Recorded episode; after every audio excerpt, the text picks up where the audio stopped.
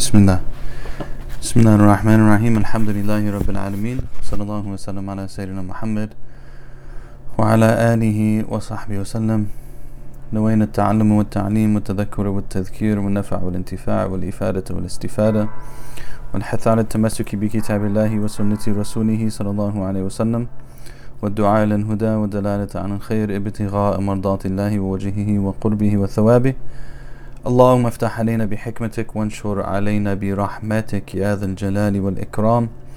يا عليم علمنا من علمك ما ترضى به عنا ولا تؤاخذنا بما تعلمه منا. يا حليم خلقنا بخلق الحلم وحققنا بحقائق العلم. سبحانك لا علم لنا إلا ما علمتنا إنك أنت العليم الحكيم. وصلى الله وسلم على سيدنا محمد وعلى آله وصحبه وسلم. Bismillah. So we are in the chapter on uh, prerequisites for enjoining good and forbidding evil. Prerequisites for enjoining good and forbidding evil in the book of Imam Dawood Walid towards sacred activism. We covered the first section on checking intentions and summoning moral courage, and now we are on acquiring knowledge of good and evil. Acquiring knowledge of good and evil. Bismillah. The author says the following May Allah preserve him and give us and him benefit from his knowledge in this life and the next. Ameen. As there are indispensable matters of creed that Muslims are obligated to believe in, knowing what matters fall under general good, al ma'ruf, and evil, al munkar, are necessary before being able to enjoin the former and forbid the latter. Um, why is he mentioning this as an issue of creed? It's important because uh, generally, what we're talking about in terms of commanding good or forbidding evil are not issues of theology or creed. They're generally issues of fiqh. So, why is he mentioning that here?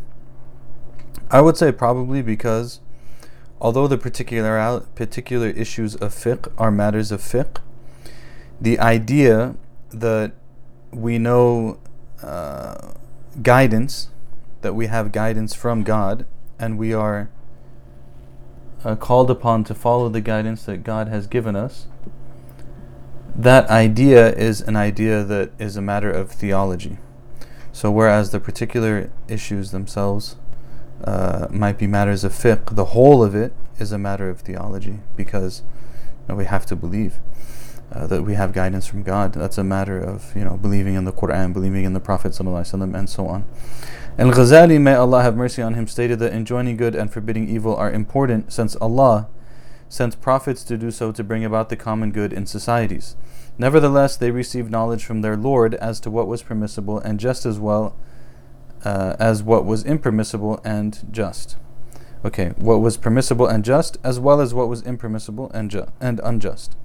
Pertaining to this, enjoining good contains those matters that are mandatory and those which are recommended. Even with good intentions, lack of sound knowledge based in the Quran and Sunnah can lead promoters of social justice to be as one tradition, uh, which is correct in meaning states. How will you be when you see good as evil and evil as good? Um, as Imam Ali ibn Abi Talib radiallahu ta'ala anhu wa karramallahu wajha said in conjunction to this forecast, ignorance corrupts everything. Ignorance corrupts everything. So the point is here is that um, even if we have good intentions, if we don't have knowledge of the religious teachings, how are we to command what is good and forbid what is evil? How are we to speak of justice and injustice? What does that even mean? And um, you know, the issue here is basically that if Allah commands towards something, then it's just, and if He prohibits it, then it's unjust we may recognize the reality of that. We may understand the wisdom in that based on our own experiences or efforts, or we may not. That doesn't change the reality of it, which is that it is still a matter of justice and injustice what Allah commands us to do or prohibits us from doing. It's good or it's bad based on that. So, to just make it up as we go. The seeking of sacred knowledge is a form of worship and considered a religious obligation upon every Muslim. Ash-Shafi'i held the opinion that obtaining such knowledge is more virtuous than performing supererogatory prayers, such as Taraweeh prayers uh, during Ramadan. Think about it. Seeking knowledge better than Taraweeh. Some of the other Imams held this position as well.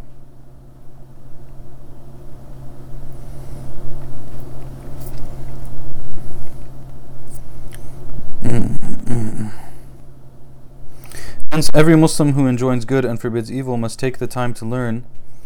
Let me uh, make this so you can talk to everyone.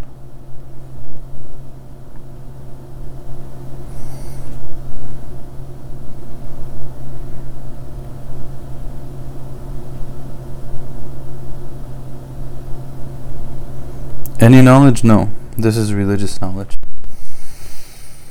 Religious knowledge. Uh, sacred knowledge, to use that term.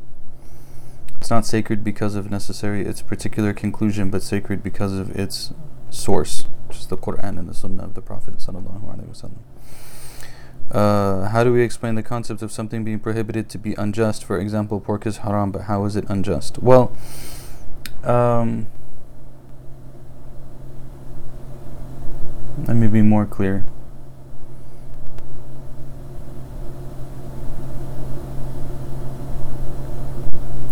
To uphold the teachings of Islam is to uphold a way of justice in the world. Uh, a way that causes balance and a way that seeks the overall good of as many people as possible. Uh, certain things like pork, how do we? Uh, it's not necessarily that it would be to to to infringe upon the rule of God would be an injustice the particular prohibition of pork, we could say that it's ugly rather than it being unjust. How can we explain it? I don't actually, um, I don't like to get into the explaining game myself personally. Um, I know people really like that and they really think like, you know, we should know the wisdom behind everything and we have to teach our children to think and so on and so forth. This is not the issue. Uh, we can think very uh, deeply especially in areas of um, um, like why would we trust it? Why would we take the position? You know, why why do we believe in the Quran? Just think about it all all that we want. Think about it, come up to the conclusion, debate it, um, study the details, figure out why I believe in the Quran. But once I believe in the Quran, I don't have to understand the reasoning behind everything in the Quran it's in the Quran is sufficient. If someone wants to argue about the particular issue, forget the particular issue. Let's go back to whether or not you believe in the Quran itself. If you don't believe in the Quran, it doesn't matter. We don't need to talk about all of these other things. Uh, but if the person believes in the Quran, then you believe in the Quran. Um, so I don't know how we would explain that. Uh, and again, it's maybe better to word it as if Allah tells us not to do something, there's some sort of qubh in it. There's some sort of ugliness in it. And if he tells us to do something, there's some sort of husn in it. There's a beauty in it or a goodness in it. And to betray the guidance of God in earth is an act of injustice. So it's a little bit different than what I said initially. Uh, can you repeat the statement? Ignorance corrupts every. Who made the statement? Uh, ignorance corrupts everything. Ignorance corrupts everything. And there's a statement of Ali ibn Abi Talib. Ali ibn Abi Talib. Okay. اللهم صل على سيدنا محمد Hence, every Muslim who enjoins good and forbids evil must take the time to learn not only the necessities of the religion, but also endeavor to take some basic lessons in the foundations of Islamic jurisprudence. In fact, Every Muslim, in whatever worldly endeavor that he she is involved in, should strive to be a scholar in that field, not just from a secular scientific view, but from the perspective of Islamic theology and law. These lessons for those who promote social justice, justice should be taken from qualified scholars, whom are either accredited teachers or ha- or ha- who have been vouched for by Islamic scholars with traditional learning, or those teachers who can provide their qualifications not just simply listening to popular speakers invited to speak at gatherings and or have Facebook and YouTube followings. That's believe me, that's not an attack on anyone. That's just the truth. Actually, I don't know if he's attacking anyone because I don't know what his intention was, but that's true nonetheless as a general point. Learning American history and being aware of the social political environment. Okay, so the one that we just covered is having some knowledge. Mm.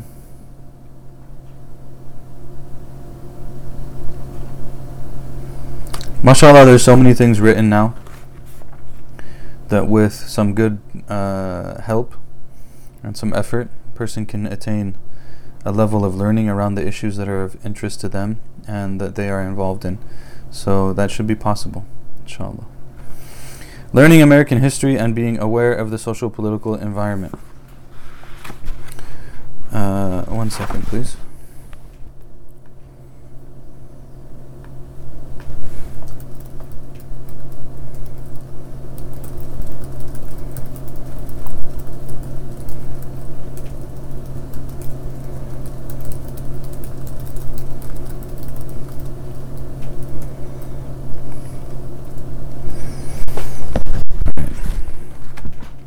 Learning American history and being aware of the social political environment.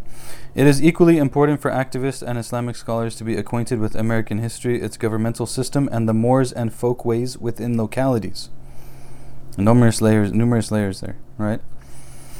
American history, its governmental system, and the mores and folkways within localities. I mean, to recognize that America is very diverse. And uh, this is something we have to remind ourselves regularly I'm starting to feel like uh, I haven't It's been too long since I traveled. You know, my wife and I we used to travel more and speak in different communities and places when, um, when we only had one child, and then the second child came, and things got harder, and ups and downs, and so on and so forth. But, and then of course the pandemic came, so there's no travel. But one of the good things about traveling to other communities and towns and cities and stuff was that you get to see different places and you get to talk to people and you get a feel for like the way that they do things, the way that they think about things, how they engage with ideas, the nature of the people, the way they talk, the way they engage. And all of that is really important because we live over here in SoCal and we get very um, kind of like we live in our little bubble and we forget that there's so much other like there's other ways of thinking and doing things that are not Southern California. So uh, even within America, there's a lot of diversity. As persons who are supposed to be rooted in the spiritual principle of empathy, it is incumbent upon activists to learn about the issues that affect other communities as well as American Muslims whose historical or family connections which came before this current era. Um, this should be done to better educate stances and positions with the intent of not doing harm to others as well as avoiding repeating missteps and learning from the past. So, the idea here is that we have to take time to understand one another, even again in the American Muslim community. So, uh, that takes work. That takes work. We don't go into a random community that we're not really part of and just like get busy without really understanding what's going on. Uh, I feel that we have been fortunate in some level to deal largely with people's dem- whose demographic is very similar to ours. Maybe children of immigrants, converts, um, people who are going to college, professionals. So this is like the world that we're accustomed to. That doesn't mean it's better or worse than anything else. The point is just that's what we're used to. But if I was to like go and become an imam in the inner city, I can't just have opinions right away on everything because I don't understand. Or if I was to go become an imam in like a largely Somali community or a largely Arab community or whatever it might be, then it takes time. It takes time to acclimate and to understand before we start providing solutions. We don't want to repeat uh, American exceptionalism as a as a personal thing, you know. Like I'm gonna go in wherever I can, and I'm I'm gonna be the cowboy who wins the day. No, you're going to go and serve and listen, and understand, and then after some time, take some choices and try to help in whatever way that you can. Right? We don't want to force ourselves on things. In Islamic jurisprudence, especially, I was actually thinking about an example of me doing this when I was in college. That was really qabih very ugly example, so I'm not going to go into it. But basically, you know, it it falls into this category of what what we're talking about right now. Like understand the people before you try to help them, and um, nobody likes to be patronized. Nobody likes to be treated like they're dumb or they're insufficient or incapable or whatever else it might be. In Islamic jurisprudence, especially in the Hanafi and Maliki schools of law, the concepts of custom, adat, and customary usage, urf, being linguistically related to al-ma'ruf, are sources for jurists to focus, uh, to factor in while making rulings. God, I'm reading so funny today. As laymen should not give legal opinions, fatwa, this principle of being aware of the ways of the people of any location is a crucial underpinning in how to approach persons and issues within the activist world have to understand the people. Have to understand the people that you're working with, that you're engaging with. If you don't, yeah,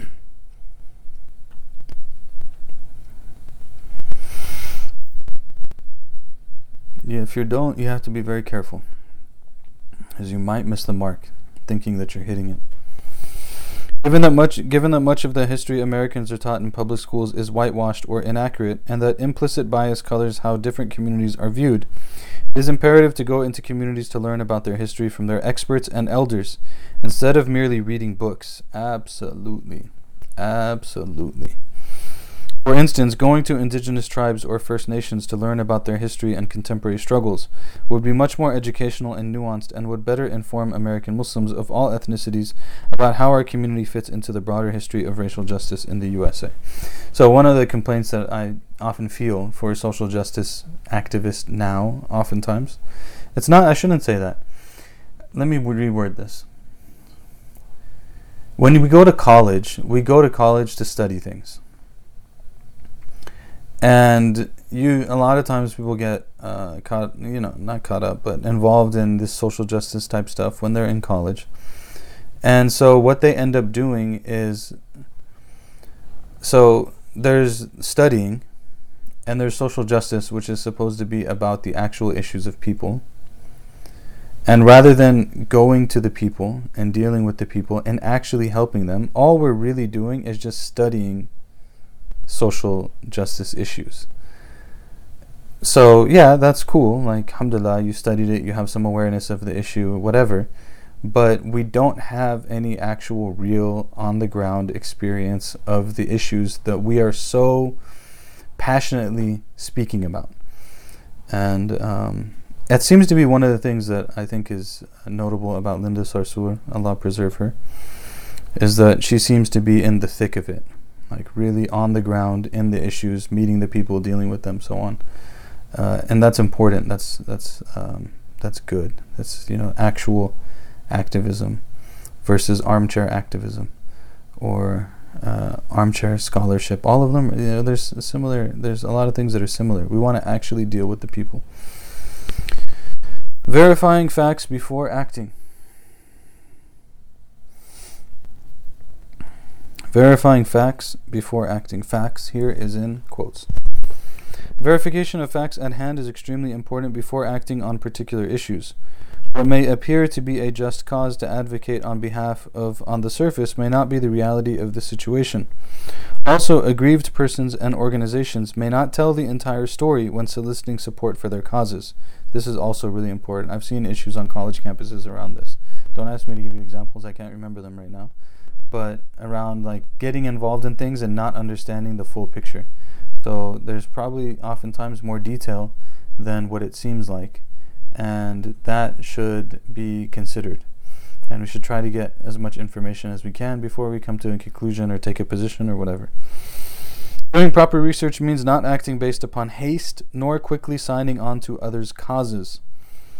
Allah Almighty says, يا أيها الذين آمنوا إذا جاءكم فاسق بنبأ فتبينوا أن تصيبوا قوما بجهالة فتصبحوا على ما فعلتم نادمين O you who believe, if a untrustworthy person comes to you with information, verify it.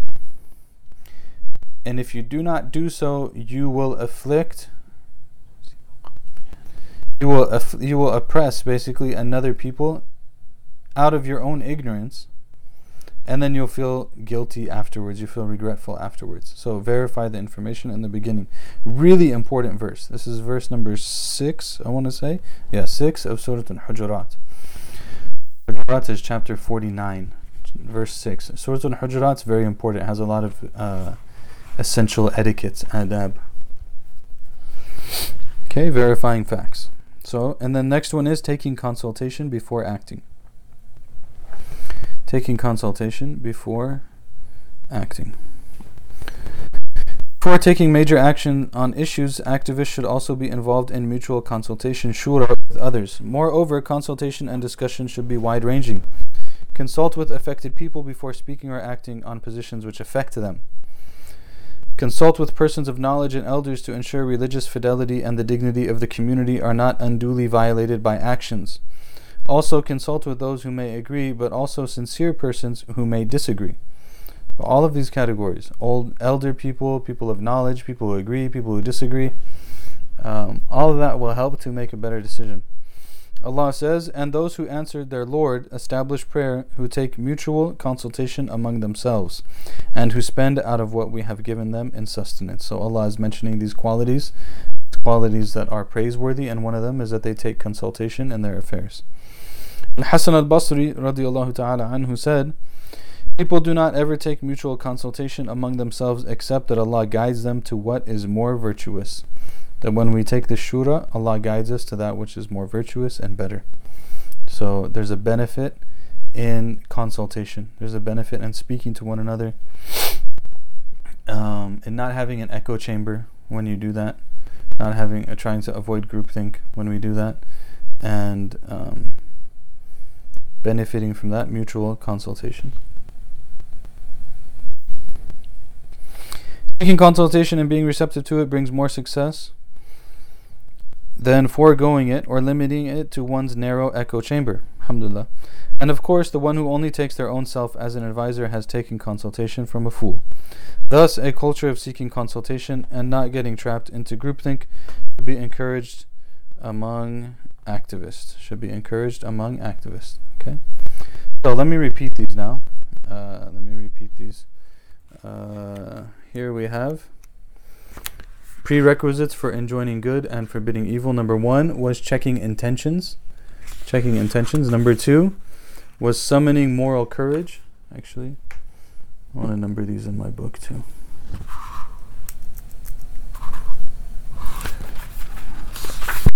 So, number one is checking intentions. Number two is summoning moral courage.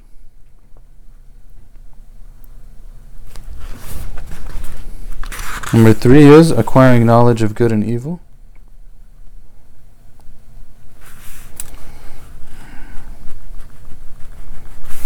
Number four is learning American history and being aware of the social political environment.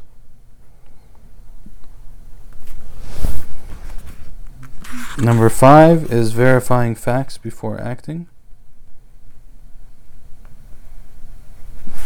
And number six is taking consultation before acting. So these are good. These are good. These are golden. This should be made into a flyer. Hint, hint, MSA West people. You guys have all the great resources and the talent. And, um, you know, like a nice little infographic with the six points prerequisites would be really nice. Um, then, you know, you can use that. Share it with the college. Share it with the MSAs or something.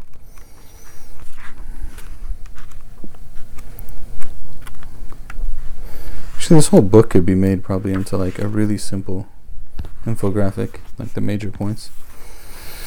All right, etiquettes of enjoining good and forbidding evil. This could be also its own uh, section. Etiquettes of enjoining good and forbidding evil. Bismillah. No questions so far? No questions. All right.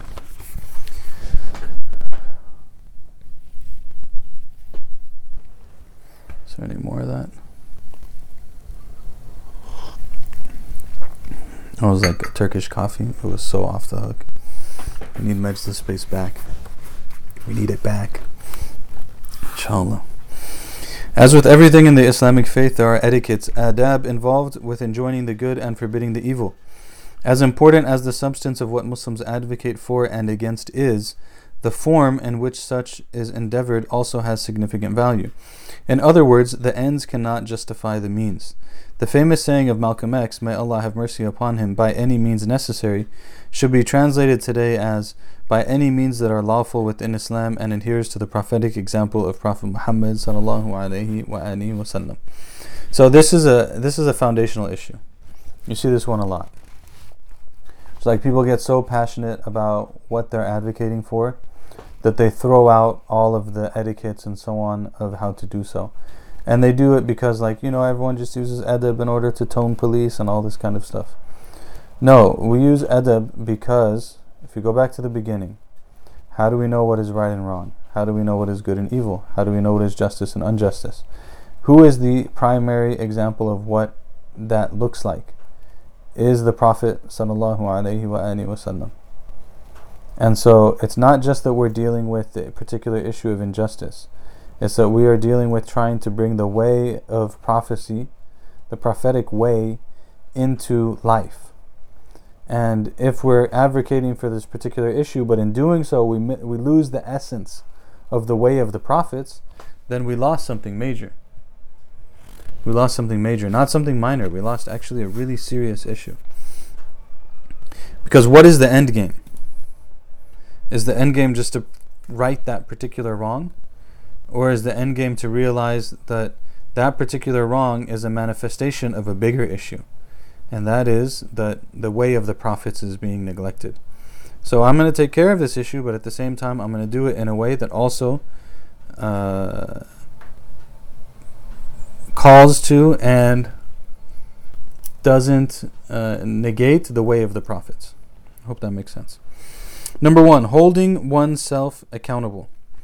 Holding oneself accountable. This is again in the etiquette or the adab of this activism. Mm, this is going to be interesting. There's only two here, actually. So we'll just go through them. This could be expanded upon. Number one, holding oneself accountable. Sacred activism contains within its essence the need for striving to embody the just principles which are advocated for and or organized around. So it's not just the issue, it's the need to embody the issue for the person themselves. To embody the issue for the person themselves. For instance, those who are engaged in countering Islamophobia or racial animus against non white folks must be diligent in holding themselves accountable that they are not engaged in forms of ethnic or nationalistic bigotry. Allah speaks to this issue by posing a rhetorical question Do you enjoin people to piety but forget it for yourselves, yet you recite the book? Do you not have intelligence? Do you not have intelligence? What is wrong with you? Don't you realize what you're doing? It is narrated that Zayd ibn Aslam, Allah, may Allah's mercy be upon him, a second generation scholar, prayed before reading this ayah. We seek refuge with Allah that we enjoin righteousness for people, yet we forget it for ourselves. So he used to make this dua. We seek refuge in doing this, and then he would recite the verse. Allah also stated, O you who believe, do not say what you do not do. Great in hatred in the sight of Allah that you say what you do not do. So don't say things that you don't do. Now, one of the issues that comes up here is people will say, "Well, I'm not quite there yet. I'm still working on it. Whatever. Does this count?" Like, you can. The issue here is that if someone is calling towards something that they aren't even trying to do, they, they might have like they might be struggling with it. Maybe they're struggling with praying on time, but they're trying to pray on time, and so they encourage other people to pray on time or they're struggling against racism, but they themselves realize that they have like a little bit of bias that's inherent in them and they're trying to work on that. That's fine. They don't have to have it completely eliminated as long as they recognize that and they're trying to do something about it. Um, and so on. I hope that makes sense. Pledging to be with causes while in fact working against them is in fact a sign of hypocrisy. So we pledge to be part of it, but we're not really part of it one of the things that this kind of like this is going to be really harsh. I, should it, should I say it?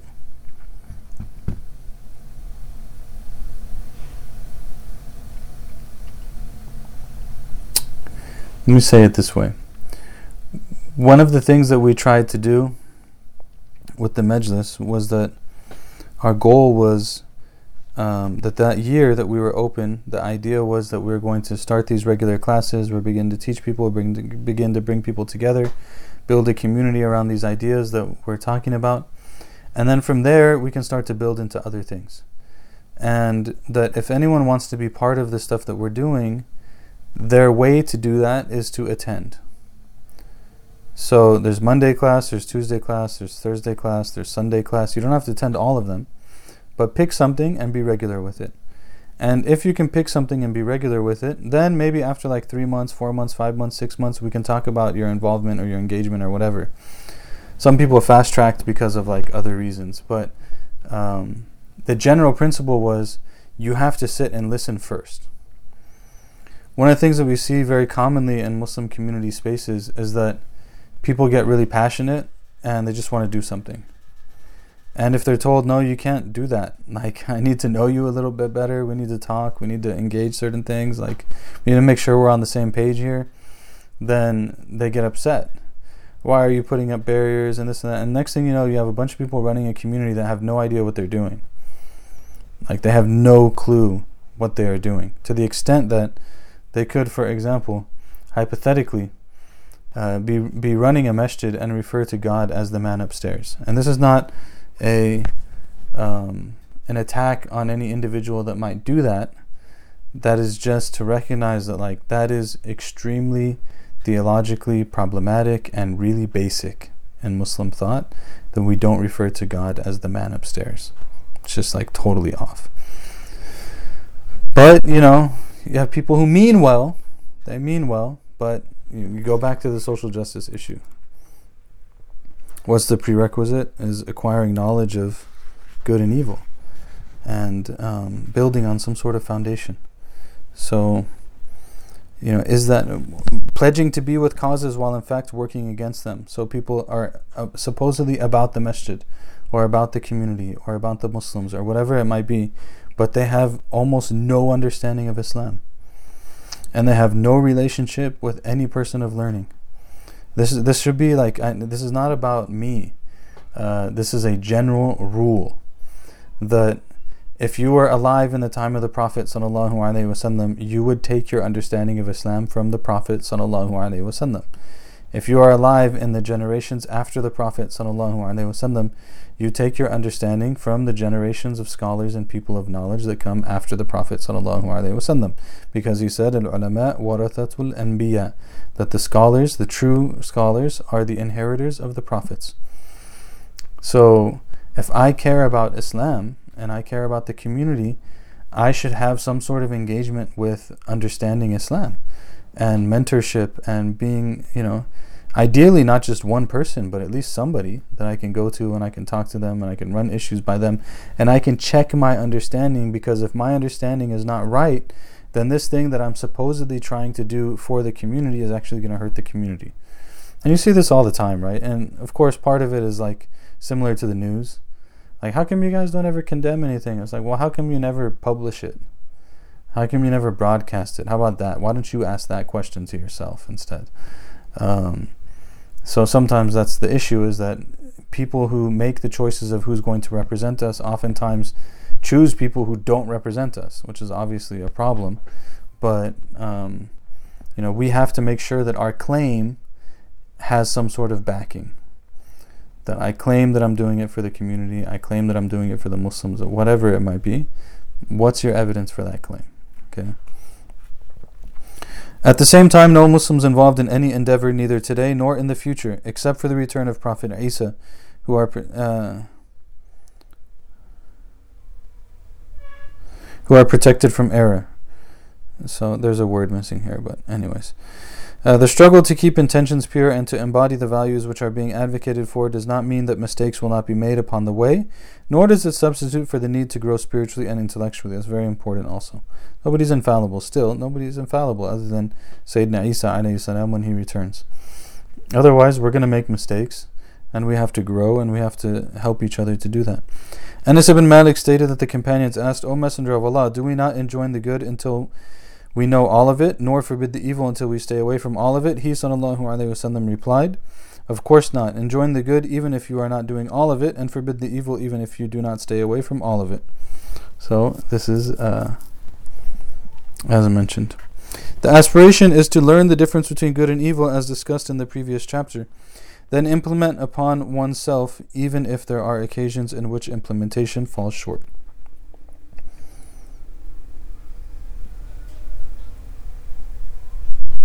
Sorry. While I was reading, I was thinking about a question that someone asked me. Sorry.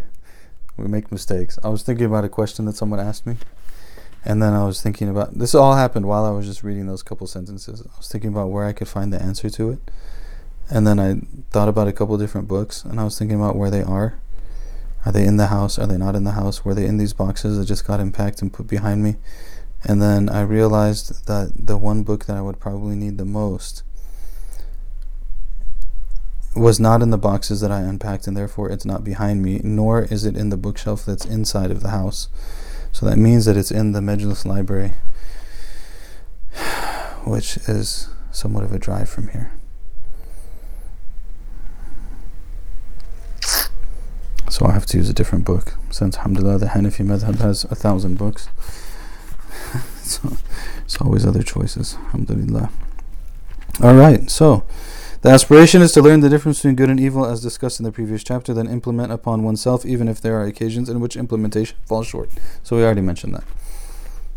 How did that all happen in that one sentence or two sentences? Anyways. Inclining towards pardoning and tenderness and avoiding the ignorant. So this is now uh, ed- etiquette, adab number two. Adab number two. I can't see any faces and there's no comments, so I can't tell like if you guys can even hear me, if you're present, if you're not present. Okay, good. Faisal's here. Alhamdulillah. Good to see you. Uh, let me check the list here. Okay, okay. All right. Okay. All right. Okay. All right. They're here. Alhamdulillah. Everyone's here. okay. Just wondering if you're with me. I went off into La La Land and I wasn't sure if you were traveling into the clouds with me or not. Inclining towards pardoning and tenderness and avoiding the ignorant. So the first one was uh, the first one was holding oneself accountable. Holding oneself accountable. And the second is inclining towards pardoning and tenderness and avoiding the ignorant. Inclining towards pardoning and tenderness and avoiding the ignorant. It is narrated in the books of Tafsir by Al Baghawi and Al Tha'labi and Al Aqam that Imam Ja'far as-Sadiq, I'm not familiar with this, Al-Aqam, hmm, said, Allah commanded His Prophet to have the most noble characteristics, and there is no ayah in the Quran which is more comprehensive regarding these noble characteristics than this ayah. Take to pardoning and enjoy the good and avoid the ignorant. Uh, uh, خذ العفو وأمر بالعرف وأعرض عن الجاهلين I believe it is Surah 7 199 7 199 Take to pardoning and join the good and avoid the ignorant That's very comprehensive actually subhanallah this short yet comprehensive verse gives three commands that comprise the basic guidelines for any who engage people who disagree with them with hostility. Subhanallah.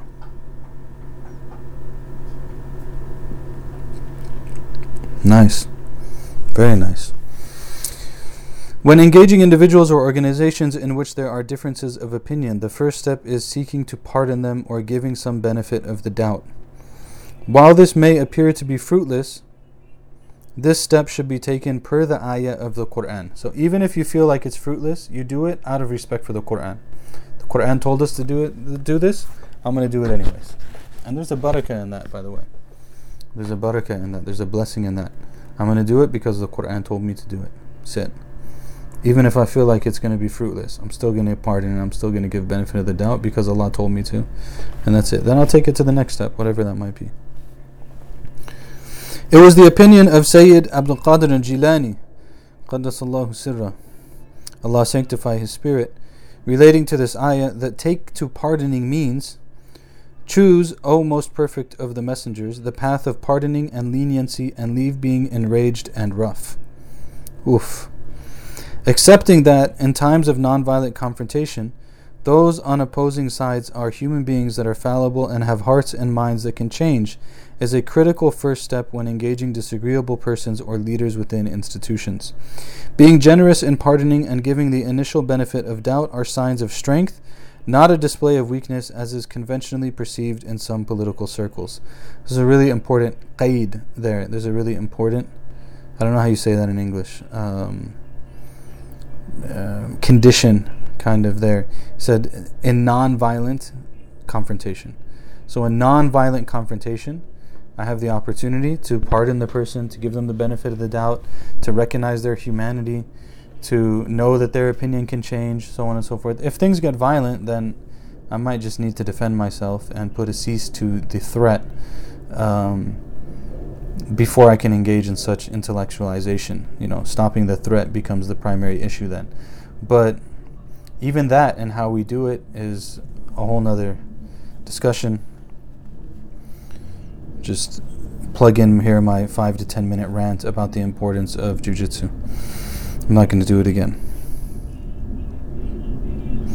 Being generous and pardoning and giving A guiding Islamic principle pertaining to enjoining good and forbidding evil is that these are to be done without being harsh. God, someone help us and like make this a reality. Ya Rab. It is supposed to be done without being harsh. The worst man mentioned in the Quran is Fir'aun, a man who claimed divinity for himself and enslaved the children of Israel in an extremely cruel way. Nonetheless, with his crimes and cruelty being very apparent, Allah still commanded Musa and Harun السلام, to approach him and speak to him with kind words in order that he may remember or be fearful.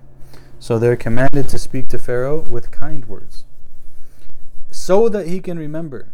And part of like the subtlety of the expression here is to indicate that if those kind words aren't used, he won't be able to take heed. And this is true, right? Like when someone comes at us super hard, our initial response generally is to double down. And if we double down, then we're not then we're not going to hear what's being said. So if the goal is guidance, if the goal is to help people to come back to God and what is right and what is true and so on and so forth, then the way to do that is to present it in a way that is lenient and kind. Um, and it doesn't mean that our stance can't be firm. Our stance can be firm while our expression can be inviting still and lenient and, and allowing uh, other, giving other people a chance.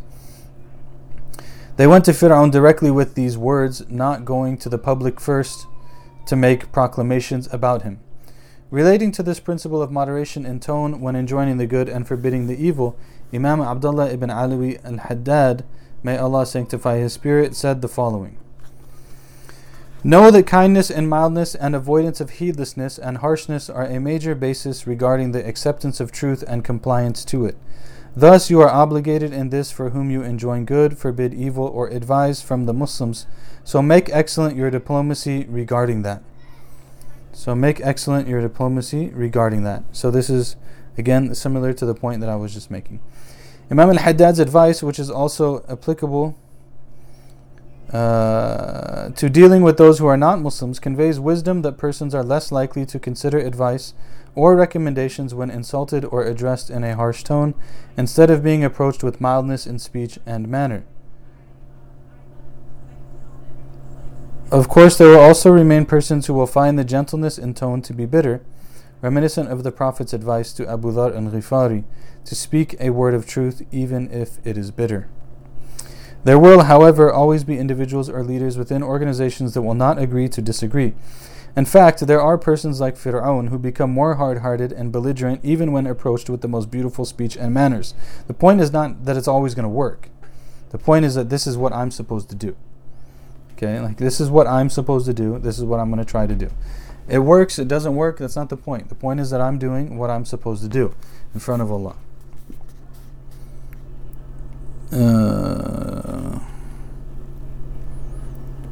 where did this go? There will. Okay.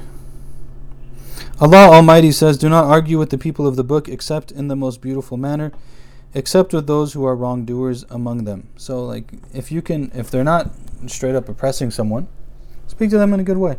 If they're like, you know, actively oppressing someone, there's you deal with every situ- extreme situations with their uh, appropriately, but in you know in general, we, can try to keep it softer.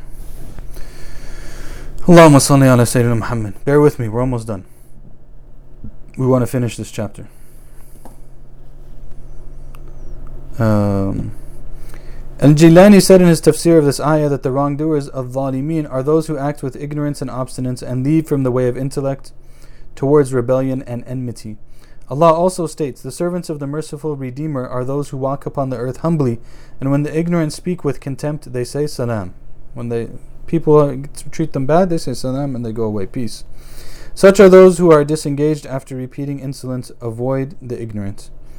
So, uh, what was the verse in the beginning? How was it translated? Take to pardoning, enjoin the good, and avoid the ignorant. And avoid the ignorant. What is most important in engaging those who disagree on issues or are in complete opposition is not necessarily if they accept the terms of campaigns, or much less are willing to sit down at the table to negotiate during tenseness. Success in all endeavors relates to holding on to one's correct beliefs and maintaining prophetic etiquettes because the aim is to please Allah. Shouting people down, spewing profanity, and compelling those to relinquish microphones when talking in the name of speaking one's truth are not means of achieving true success and bringing about healthy societal transformation. These are the goals. The goal is actual success with Allah and some sort of actual societal transformation. Success comes from Allah in following prophetic manners as stated in the Quran, and not equal our good deed and an evil deed. Repel an evil act with one that is better, and thereupon the one whom between you and him there is enmity will become as though he was your most devotedly protecting friend. ولا تستوي الحسنة والسيئة ادفع بالتي هي أحسن فإذا الذي بينك وبينه عداوة كأنه ولي حميم I think it is 2563 verse 25 chapter 25 verse 63 Having an open heart and being respectful in challenging perceived wrongs could also lead to expanding one's horizons and causing some adjustments in opinions or methods. It also helps us we don't always have like we don't have a monopoly on the truth right? Like we believe what we believe we think what we think but oftentimes the applications there's a lot of factors involved. And being able to discourse with one another being able to engage with each other develops our own opinions and ideas as well. Moreover having pure intentions and using the best means rooted in a sound basis that is known at the time uh, then placing uh, what am i saying? However moreover Having pure intentions and using the best means rooted in a sound basis that is known at the time, then placing the results in the hands of Allah, who is ultimately in control over all things, and outcomes are a means towards spiritual safety. So, having pure intentions, using the best means, and turning the results to, that, to Allah subhanahu wa ta'ala are things that are means towards spiritual safety. So, having a good intention, uh, using the best means, and putting the results in the hands of Allah subhanahu wa ta'ala that's good for our spiritual safety هذا وبالله التوفيق صلى الله وسلم على سيدنا محمد next time we start at entering into coalitions for social justice should be interesting entering into coalitions for social justice we'll begin there next time if you have any questions or comments or observations or reflections I'm more than happy to hear them barakallahu fikum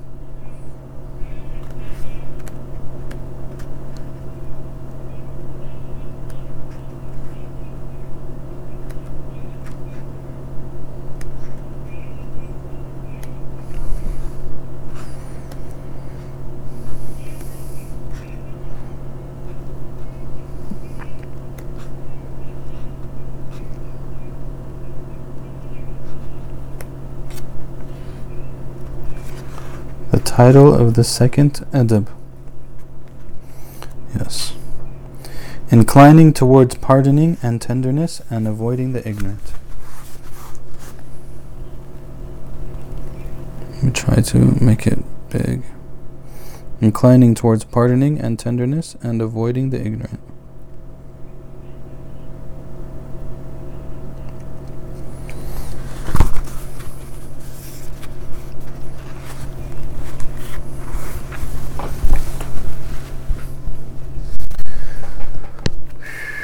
Alhamdulillahi Rabbil Alameen. It's a good book. Nice read. Very important. This is what we need. We need not only these really great things from our history, but also uh, these kind of things that are very uh, practical applications of them. How can this course be taught on college campuses? Well, they could, of course, just watch the YouTube, or uh, I think it it would be reasonable for students to like get the book and read it together. Do like a book club around it. In the MSA, do a book club in the MSA. Um, maybe have some sort of resource that they go to for. I mean, MSAs just like individuals, especially activists, should have people of knowledge that they go to. MSA should also have people of knowledge that they go to, and um, you know they can consult them on this matter. But they should. Uh, could I think it would be good to have a book club around it to discuss it, engage with it, and if we can help in any way, happy to. And of course, they can also watch the videos if they like, inshallah. But yeah, I think it would be really important for this to be dealt with on campuses you know, really important. Barakallahu fikum.